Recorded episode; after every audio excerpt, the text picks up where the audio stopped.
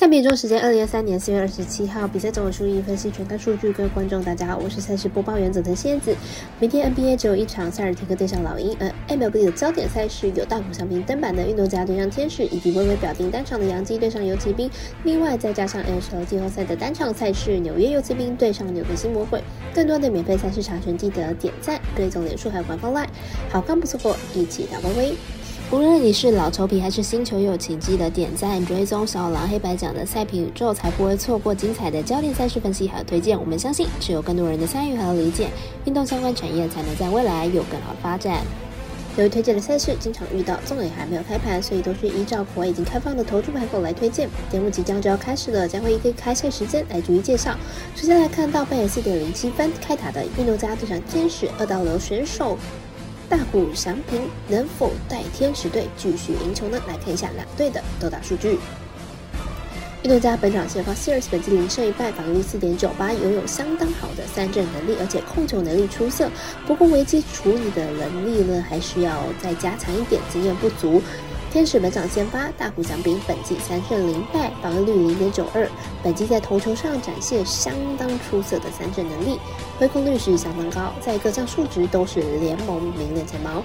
天使上一场大胜运动家，球队本身呢今年在打线上表现就非常的好，休赛季的补强十分到位，本场又是王牌大谷先发获胜，应该是轻而易举的事。我们团队分析师福布十八推荐天使主要分获胜。美国冰球 NHL 目前也在进行季后赛，微微表定单场是早上七点半的纽约游骑兵对上纽泽西魔鬼。来看一下两队过往的表现状况。游骑兵和魔鬼前面四战打完，双方各取得两胜，而且都是由客场球队获胜。主场球队每场比赛得分都只有一分，明天就看拿下连胜的魔鬼能否拿下双方在主场的第一胜。尤其滨海魔鬼在最近两场比赛都打得相当的接近，看起来双方都已经进入到季后赛的强度，明天比赛估计分差也不会到太大。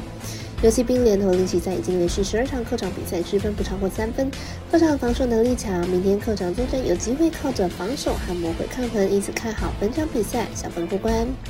五赛世界的魔术师管理者推荐这场比赛总分小于五点五分。再来看到微微表定美棒单场以洋基对上游骑兵，本场赛事预计在早上八点开打，二打二台有转播。来看一下两队目前的战绩还有球队近况。